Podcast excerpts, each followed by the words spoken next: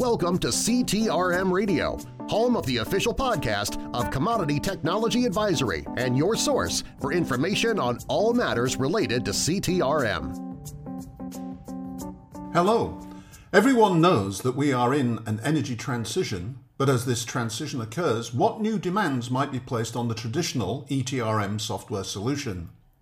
What new requirements may emerge that are unmet by such solutions? Well, we talked to four software providers in this episode of CTRM Radio to get an idea. CTRM Radio is an ad hoc podcast series by the leading analysts in the space, Commodity Technology Advisory LLC. It is hosted by CTRMCenter.com and kindly sponsored by Enuit, an award winning provider of CTRM and commodity management solutions worldwide. To get started with this episode, I spoke to Shaun Ankers, CEO of Energy One, and I asked him what his views were on how the energy transition may reshape ETRM and related software. Our view is that the market's becoming more physical. Right? It's traditionally ETRM was about contracts, about uh, risk valuation, settlements, derivatives, and so on and so forth. Obviously, with the new with the new renewable energy push, we've got more quick start assets in the marketplace distributed energy resources. Certainly, demand side is is very short term as well. So the market's uh, much more becoming more physical in nature for its trading. Uh, participants sort of residing in the area of the spot and the pool markets, uh, whereas uh, previously perhaps they were taking longer term views. So uh, our view is that the, the physical side of the market is is gaining in importance. Uh, alongside the existing challenges related to contracts trading and the like, and and so it's really important to be able to address those, those requirements. Uh, you might be calling it logistics, of course, uh, scheduling nominations in the short-term intraday, intraday markets, ancillary services markets and the like. Why do you see this developing to some extent as a services market then? Well, of course, 24/7 is the nature of the physical side of the market. It's, it's on the go the whole time. 24/7 is a challenge. Night shift is a challenge. And traditional larger utilities and larger players would have had the resources to, to staff desks on a 24/7 basis.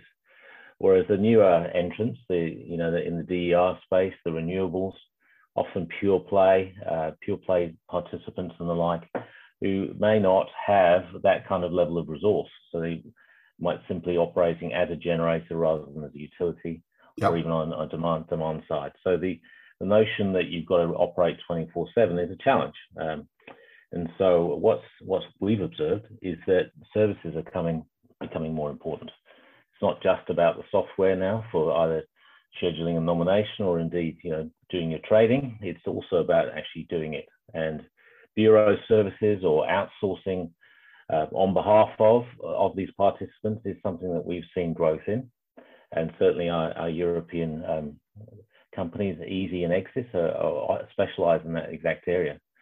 So it's not just about the software; it's about the services that go with it to enable these uh, these companies to operate in the 24/7 market. Like us, you're seeing a lot more smaller entities in the marketplace, and expect that to continue. And they don't have the oh. necessarily the resources to do all of this stuff. So if there's someone that can do it for them at a reasonable cost and reliability, then that's an attractive proposition.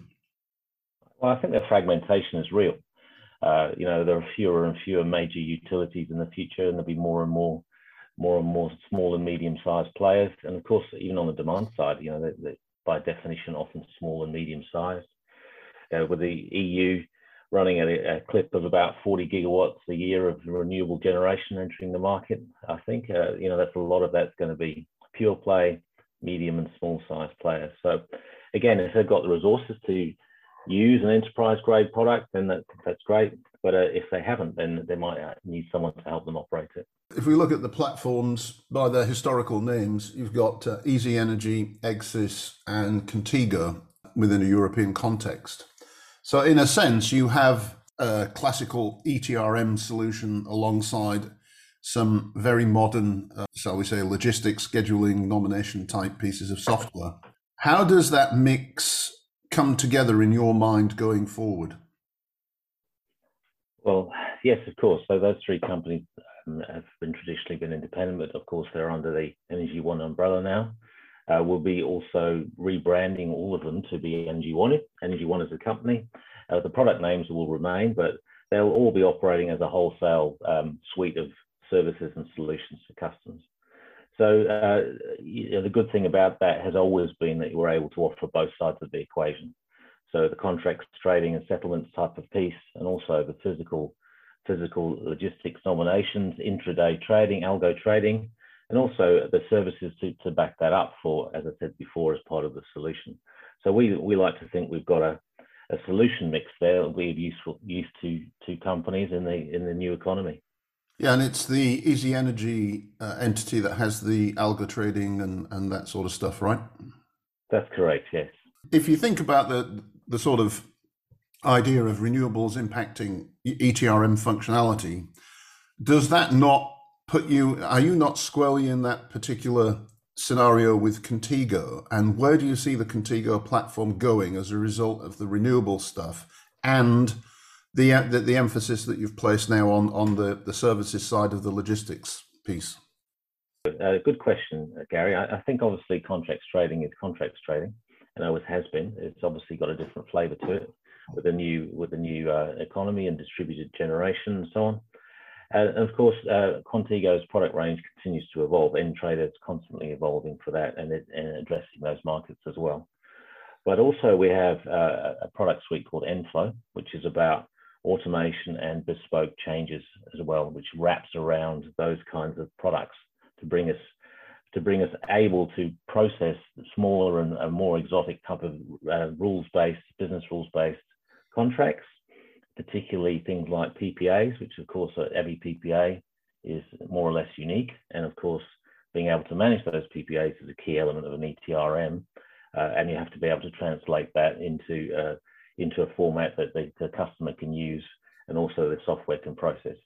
So uh, our suite of solutions is designed to be able to deal with all sorts of unusual and new and evolving contracts as well, as well as having a, a general uh, product roadmap for the product itself as the market evolves. Certainly in Australia, for example, I'll give you a slightly different example. Uh, the, the, market went from half hourly settlements to five minute settlements, which is a major, major change. Yep. And of course, it's, it's beholden upon the, the software vendors to keep up with those changes in the market anyway, without having some special solution. Where do you Energy One see yourselves going next without giving the game away? Are you going to spend some time and consolidate and build this sort of global services operation? Because I know you've made an acquisition in Australia as well to, to, to serve the same sort of purpose. Or is it still all systems go looking for other acquisitions potentially along along the road? Yes, thank you, Gary. As I mentioned, um, we think the 24 7 services plus software, or software with a service, as we've coined it, is the future for DER and renewable generation in general, but also the market uh, market as well, just as, as an evolutionary point. Uh, as you mentioned, we have uh, a merger forming with our company in Adelaide, Australia, who does exactly that. The service is 24/7 for the power and gas market. We, our intention is to have a global operation, um, a desk in Europe and a desk in Australia, being able to offer follow the sun uh, getting away from uh, the night shift problem that everyone experiences. We're able to offer that. We're able to cover the night shift for European European energy companies uh, and build out a global platform for for all of that activity, both uh, in this part of the world and also in Europe, so that when a customer rings up, they're able to speak to someone who understands the portfolio during the night, and we can trade that for them or balance it or whatever it is we're doing. It's the sort of thing that um, we think is is appropriate going forward because uh, you know finding operators for night shifts and so on is challenging. So our, our our strategy is to offer software with a service on a global basis to enable customers to facilitate their portfolios no matter where they are. Next, I spoke with Chris Regan, who is business lead energy STP at Brady. So for me, when I think about the impact on the ETRM of decarbonisation, I like to think about it um, from the four scenarios presented by National Grid in their future energy scenarios. Um, they've got the lower pace of decarbonisation modelled in steady progression as a scenario. We see intermittent um, progression in what's basically called the intermittent change, the system transformation, or the consumer transformation scenarios. And they also have a scenario which really shows some modeling of decarbonisation, which is called leading the way. And, and the key difference in these is um, as we move up the decarbonisation, we see far greater prosumers and consumer transformation yep. to get more decentralization and to get more reactive customers, especially in leading the way. So, so for me, I think about that in the context of, of ETRM and uh, a little brief lesson in history for myself. When I started trading out of ETRMs in the GB market, um, when it changed to NETA in 2001, um, I reckon there was about 90 sites that were being rebalanced, um, like power stations, nuclear, etc. And I reckon that was probably done across about um, 10 trading desks. So, so, the way I saw it, that um, you only really, when you when you looked across those 90 sites and the 10 trading desks, not all of them would move around, but you probably only got four things to think about. You know, your four power stations, you might have four passive ones, four active ones or something like that. It wasn't a hell of a lot of data going through the ETRM in 2001. And I, look, I looked at some of that data on the Dukes data, which is, is part of the kind of national statistics. But if I went to today, um, we've got 608 solar, 416 onshore wind, 126 um, hydro, and 44 kind of, um, sorry, not onshore, um, solar um, arrays, not including just the small rooftops. So if I add all of them up and then I think about the 48 periods for the day and they're all very active, I'm suddenly seeing desks needing 10,000 balancing requirements rather than tens. Yeah. And that's that's even before I start thinking about like, lots of customers being added up into VPPs. So in in an ETRM, like in 2001, I had a book for a couple of assets and I traded and I put odd trades into books. It was all relatively manual, but I think in, in the future ETRM, you're not going to be able to have a book or a strategy for each asset. You're going to have to have some kind of aggregation, but also you're going to have to be thinking about forecasts of consumption or generation in completely different ways because every portfolio sitting there is going to have a significant amount of variance, yeah. be it on the generation side from, from solar or wind, um, or from the customer side in terms of prosumers or people with kind of rooftop solar as a domestic. And I also think that those circa 10 trading desks that we had back then are going to become at least 100 trading desks. And if we think about kind of leading the way as a scenario, that could be 500 trading desks. And those extra 490 trading desks from what we saw in 2001, I think they're going to have quite different needs from the big 10 trading desks that we've had before. And I really don't think we're going to end up with 500 on-site installs in or in major data centers. I think the majority of people are going to be spinning up light kind of uh, lightweight cloud SaaS offerings for yeah. that ETRM. I think that if I went back in 2001, you'd have 90 assets that you would sell, sell forward three years and do very little for retrading in the prompt. But I think if you've got wind and you've got solar and you've got prosumers, then everything's going to have to be retraded all the way up to the minute of delivery. And I think about the difference between when these ETRMs, a lot of them were built and now. I think actually, well, there's so much switching goes on the amount of customers that move around, completely changing your demand forecast is is is there. We've got kind of like intra-month switching, even intra-week switching of customers. And then when you think about um, the recent spate of small suppliers going under in the GB, the changes to forecast to understand where your customers are sitting was really almost moving to real time. Yeah. And finally, when I think about the challenge on the ETRM, and I, I take myself back to 2001, um, there were there were various different non-energy costs. Non-energy costs is a is a kind of um, a very uh, bland part some people consider of the of the energy mix. But non-energy costs are charges that people like grid and the um, distribution system owners they they give you they give you these charges to cover their costs. And one of them that's most interesting is um, balancing services use of system, the BSUOS charge. And when I was when I was trading back in 2001, Gary, BSUOS was almost a constant £1.95. And what that meant was if I was generating with a coal unit and I knew that my cost of generation was £40 a megawatt hour, then I knew that I had to add £1.95 to that because I'd be charged BSUOS to, to get my power to the customer. And yeah. so I would I would I would sell power above £41.95. And it was almost constant. But nowadays, BSUOS can be more than the energy cost at times. If we look to those days last year, those balancing days in September, we it cost the grid 60 million pounds to balance just in a day. And so that gets that gets split up into BSUOS, and you get tens of pounds of BSUOS.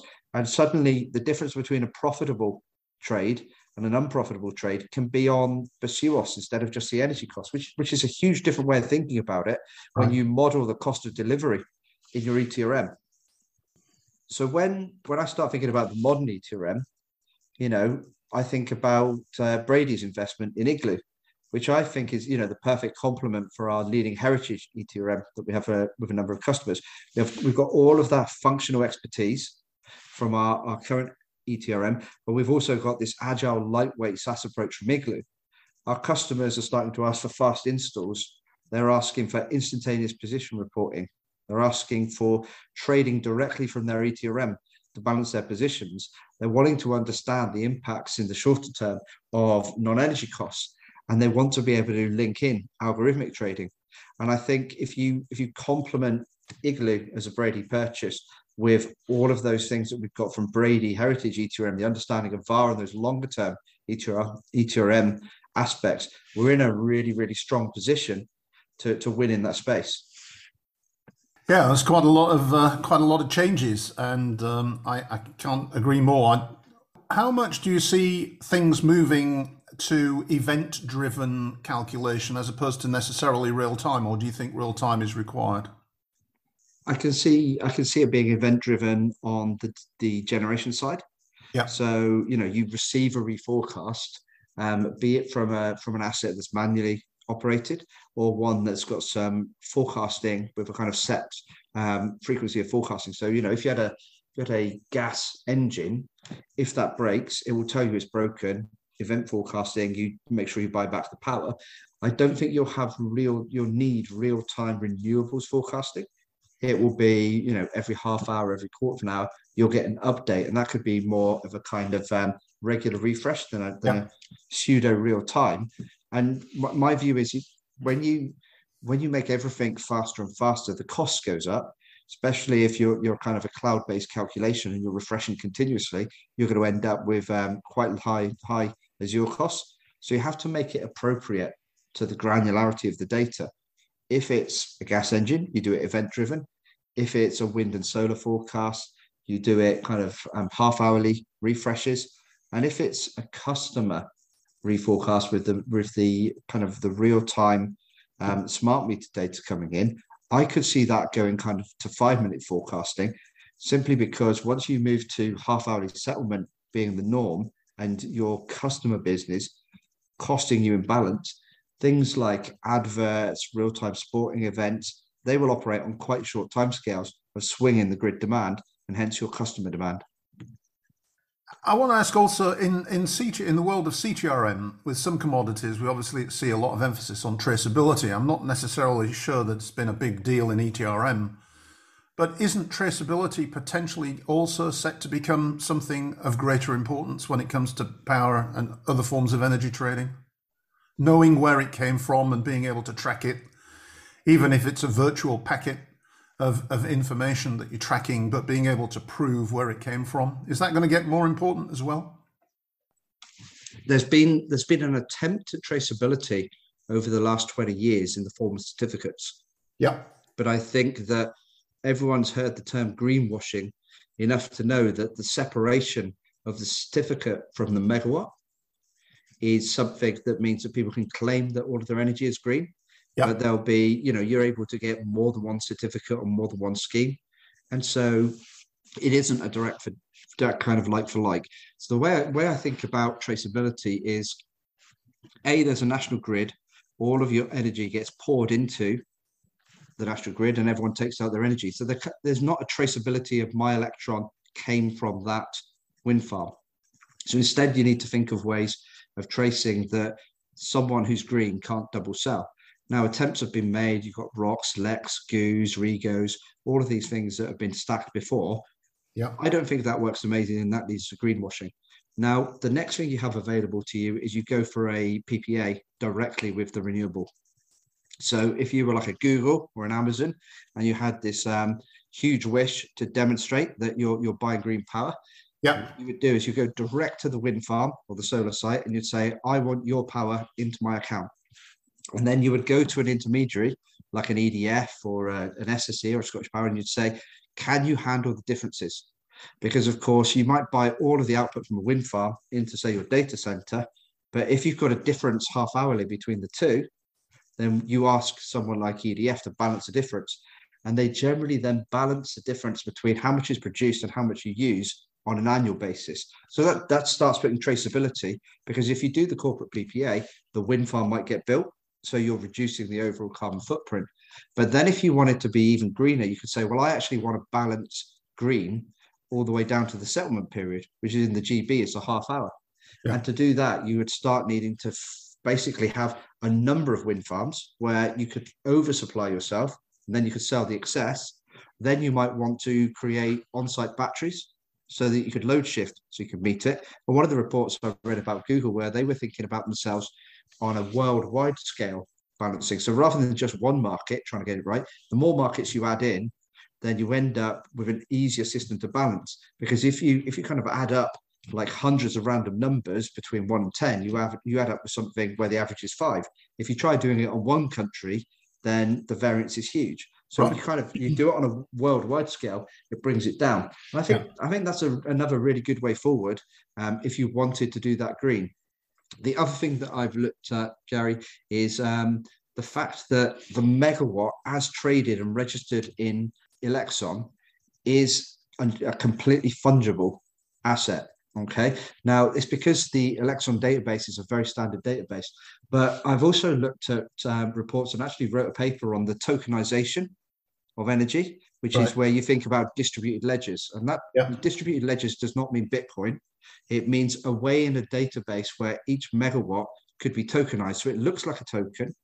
Um, so you imagine the meter on a wind farm, that could be like a generator of tokens rather than generator of megawatt hours those tokens could then be traded between people. They can't be reproduced. That's the whole point of the distributed ledger.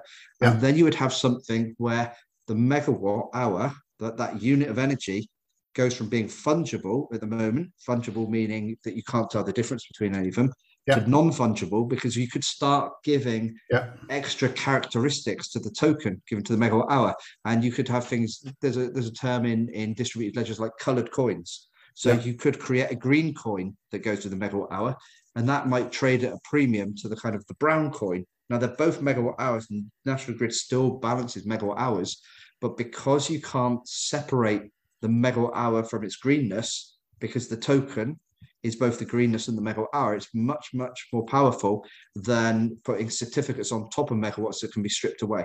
So those are my thoughts on the levels of greenness out there. Yeah, that's interesting actually. I got another one last question. Um, on the portfolio management side, we've seen a couple of products come to market for trading and risk of distributed renewable assets. Do you think there is sufficient differences around renewable assets in terms of measuring risk that something separate is required or not? So, when I think about distributed renewable assets, what you ultimately get down to is you get down to, down to a lot of variance which is going to really affect your exposure to short-term power prices and your exposure to balancing costs. And if they're distributed and they're at the lower voltage level, you also have to understand the variance in the non-energy costs like DUOS as well. Yeah. Now, a traditional ETRM is really good at VAR measurement, where you have the same product with a firm firm forecast, with a small amount of uncertainty, with a long period of possible time movements. Whereas when I think about renewables and distributed assets, what you actually your risk is the risk is each half hour being in balance and making sure you don't get charged the cash out price or the, the system in balance price. Now, with what I'm developing at um, Brady at the moment, PowerDesk, we're looking at how you can really ma- manage those short term risk exposures in a way that's completely different from the longer term ETRM. Now, the difference in the prompt is each of your half hours are different from the other half hours. The product is not rollable. It's not like a barrel of oil is today and it's the same barrel of oil tomorrow, or yeah. winter 23 is a curve contract in power and gas. It's still winter 23 tomorrow, and you use all of that history. Half hour one this morning ended. Half hour two this morning ended. Half hour three this morning ended. Each of them expired, and you have to balance them. So you need a completely different mindset and user experience to balance short term. And you also need a different way of algorithmic trading, which myself and my quant Dimitri working on to make sure that we create algos for non-rollable products in PowerDesk Edge, which is our algo module, rather than classic um, algos that work on longer term rollable products. And so to me, the risk there is not down to like VAR calculations, it's down to the right visualizations, the right position reporting, and the right algos working on that short term uncertainty. I also spoke with Luca Pedretti, co founder and CEO at Pexapark. That's a great question. We actually work with institutional investors. They uh, have been investing into renewables for 20 years. But when they started investing, uh, there was no need for energy risk, energy sales, because you had uh, subsidies. And then suddenly those renewable assets became so cheap that they could be realized without subsidies. But then a new topic came up, which is, well, selling your electricity, managing the risks. And here we have uh, a, a, new asset class, uh, those renewable assets exposed to price risk. And we have a new set of investor uh, player on the market, institutional investors. And they are not utilities, are not from the trading space, are not aware of the ETRM solution, but somehow they need to cover the same thing. There is a deal life cycle. Uh, so they need to close large, complex uh, deals, PPAs. They, they need to capture them. They need to uh, monitor them and uh, they need some some systems for that. And uh, this is where we came in, um, basically bringing, let's say, the mindset from a trader utility to a new class of uh, uh clients uh, which are exposed to price risk.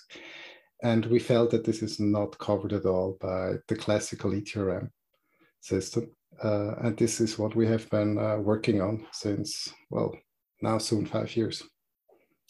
And this is really an extension of what you were doing anyway around the PPAs and data and pricing and all that kind of stuff, isn't it?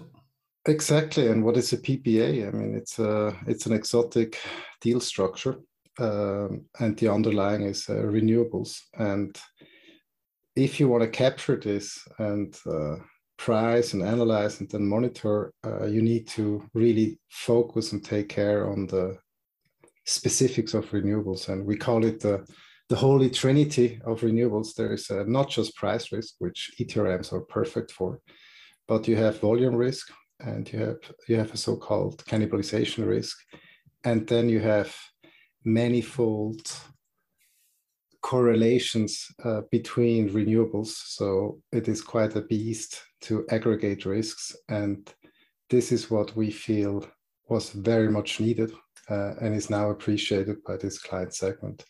But there are also other aspects uh, which we felt were not covered by the ETRM space. For example, the realized part.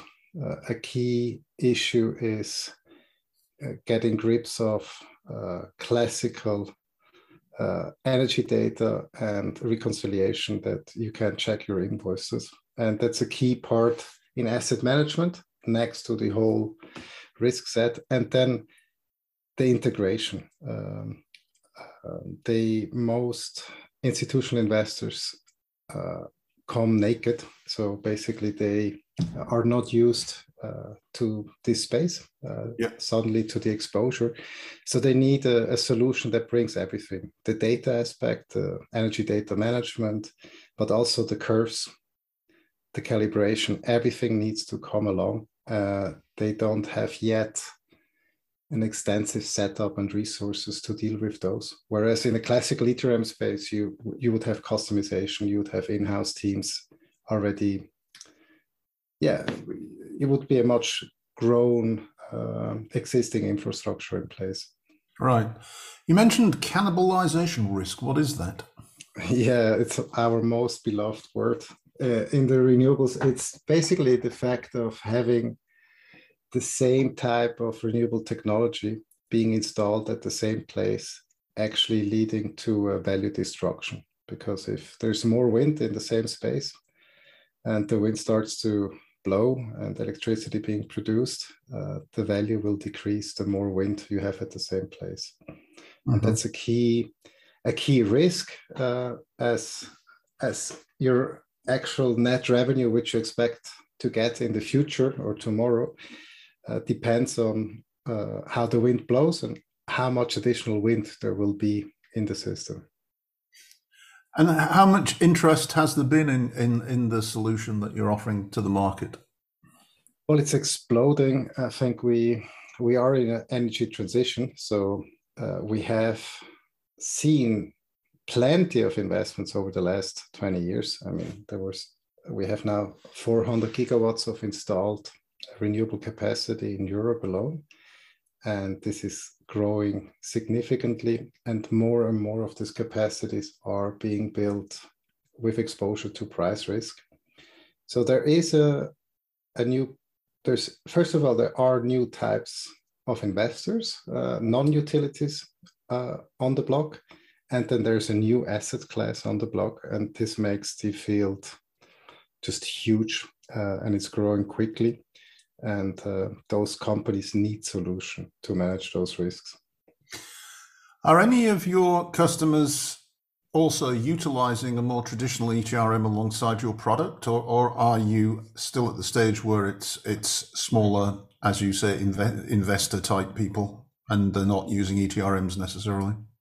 Yeah, that's correct. So we see, of course, traditional utilities um, uh, and large traders in the field um, that also use our system. They use it then in a complementary field. Uh, so they have an ETRM in place, and we focus uh, more on renewable aspects.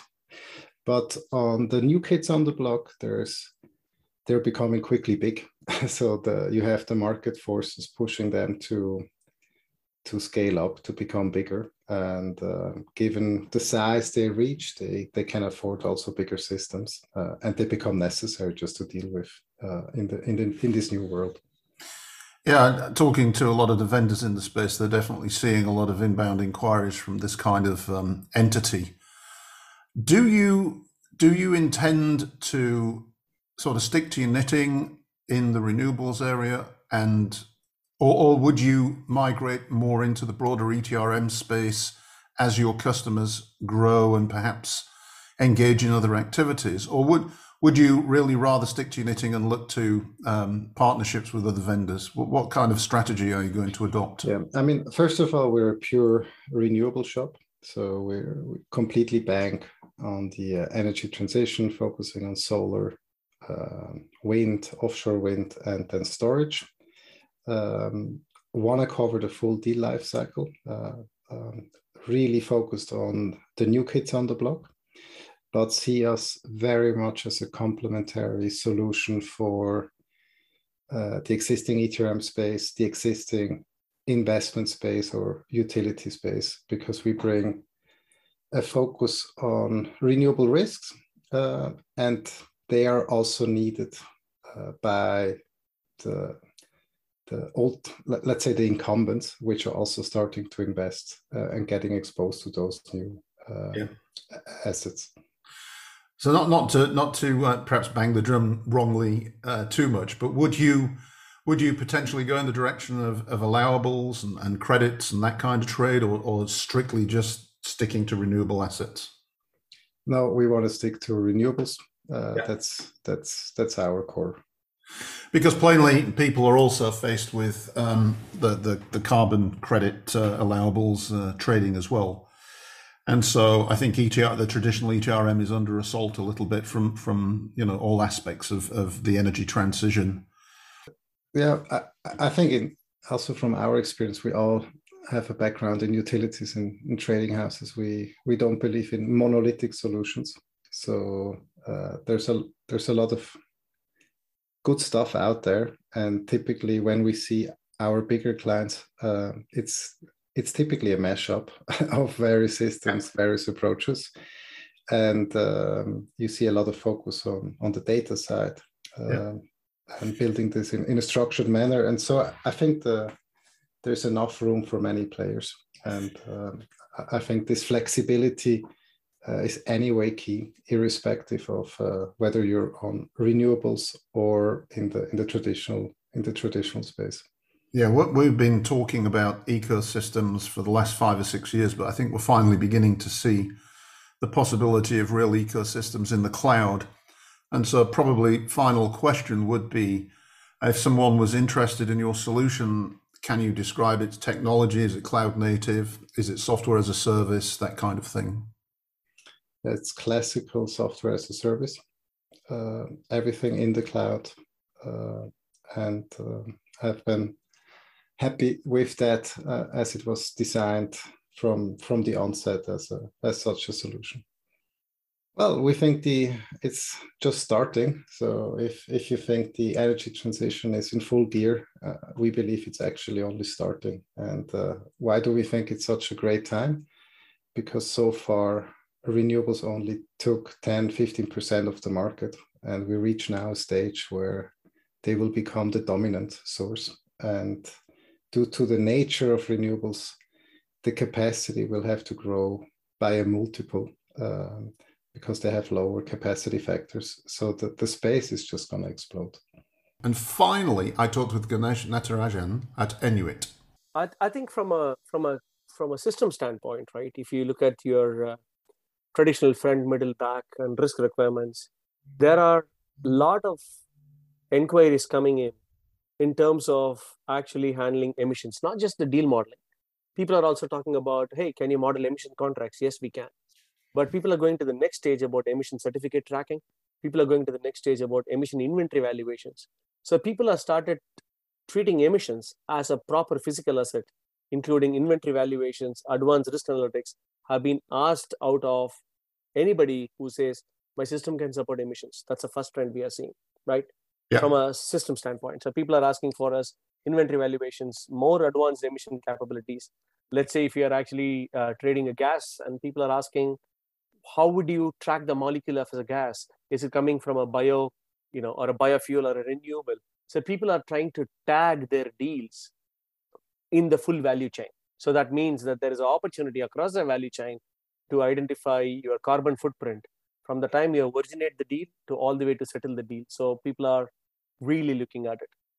From the other trend I'm seeing, which is again not directly coming from Enuit side, is uh, the metals industry, the mining and metals industry is actually putting a lot more focus right now when compared to the other commodities to actually uh, capture the value chain across the metals and mining because you can actually see there is a lot of carbon emissions and other stuff uh, in the metals and mining from in terms of digging the earth all the way towards trading midstream and the contract similar to oil um, that second one we are seeing a lot more metals and mining companies are putting in much more demanding environmental requirements or emission requirements or renewable requirements within their uh, ask. So we as Enuit and like any other competitors have to take this market much more seriously than what it was in terms of you know deal capture and risk valuations. We have to push the entire value chain all the way through like the physical commodities. Um, that's what we are trying to do. So you're seeing a lot more emphasis on carbon footprints, carbon footprint reporting, and emi- carbon, trading carbon emissions. credits, carbon and credits. credits. and emissions. Absolutely yeah. right. Yeah. In the US side is even the same thing, right? RINs and RECs. Uh, we are getting much more uh, thing because RINs and RECs are like, oh, we do fracking. That's kind of the US model. That yeah, that's fine. We have a lot of space. We don't do it. You know, it's fine. But even in the US side of things, people are genuinely asking about uh, our renewables emissions capabilities, RINs and RECs capabilities, uh, you know, uh, your renewable energy certificates capabilities in the marketplace. Um, yeah.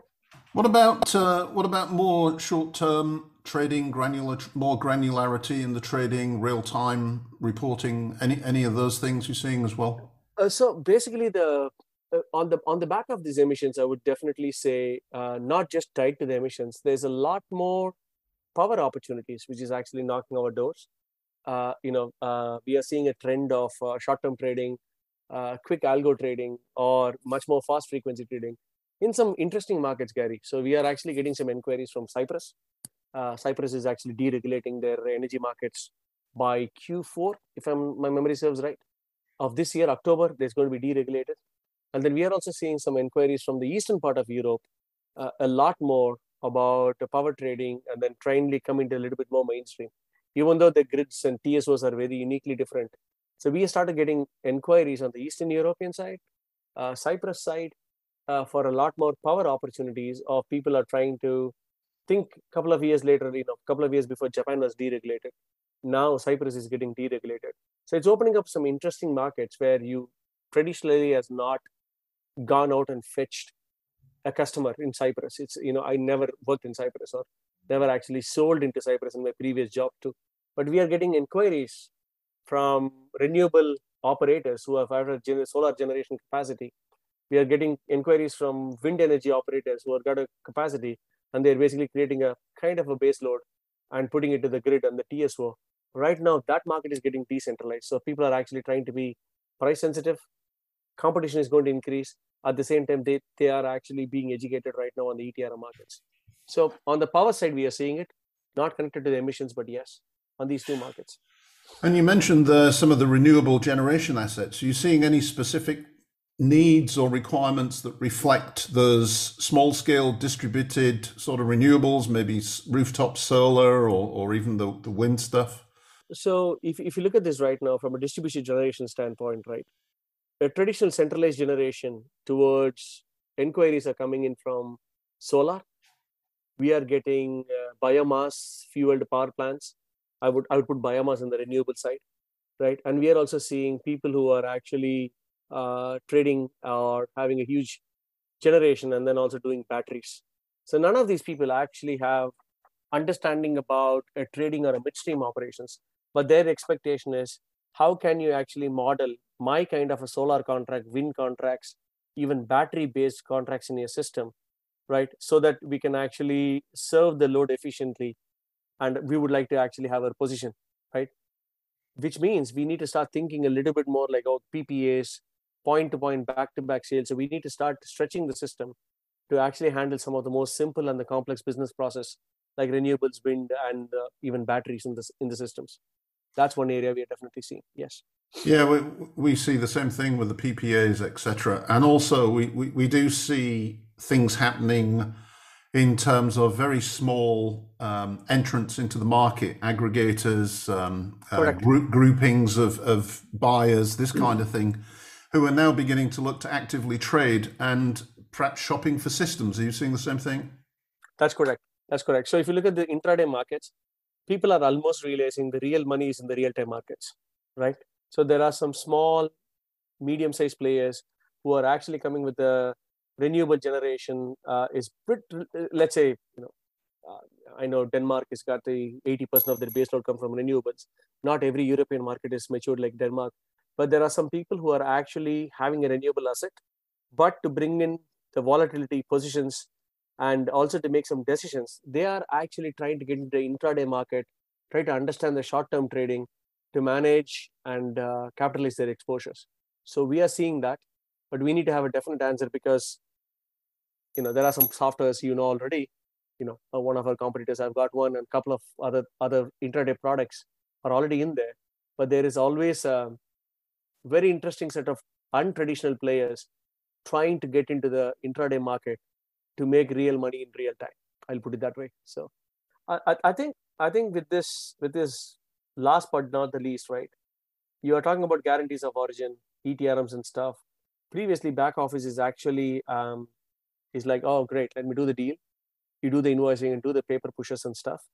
With this renewable market, I do believe back office has got a much more complex settlement in terms of different market products because it's not traditional back to back sorry uh, b2b wholesale electricity you're dealing with you're dealing with different type of renewable products like solar energy and wind i believe truly the back office and the operations side is no more an afterthought if emissions come into the main play gary these yeah. guys have to it is no more just oh let me actually settle pay the broker fees and do invoices I think these guys are actually have to be crucial, like a middle office or a risk. Uh, that's ex- exactly the you know go tracking right. End of the day, you have to track the certificates. Front office status is not going to track the certificates. So back office and the settlement process becomes much more involved and non-traditional when compared to the physical commodities like the way which you can, you know, if I, if I know how to settle metals, I know how to settle power. I think renewables need a little bit different skill set, and then it is no more afterthought, in my opinion. That's it. So it seems like there are indeed many challenges and new requirements facing ETRM software providers in the coming months as a result of the energy transition, as well as the possibility of the emergence of a number of all new requirements and even new applications. Challenging times ahead. I'd like to thank today's participants, Shaun, Chris, Luca, Ganesh, for their participation, and to you for listening. Please do subscribe, like, and share if you found this podcast useful. From me, Gary Vasey, and Comtech, thanks for listening and goodbye.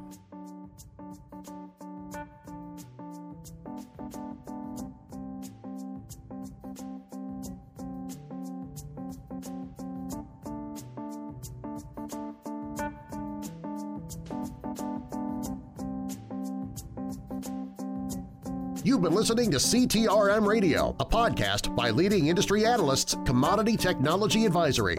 You can find more information about us at comtechadvisory.com and much more news, views, research, and information on CTRM at the CTRM Center at ctrmcenter.com. Thank you for joining our presenters, managing partners Patrick Reames and Gary M. Vasey and their guests today, and we hope to see you on a future edition of CTRM Radio.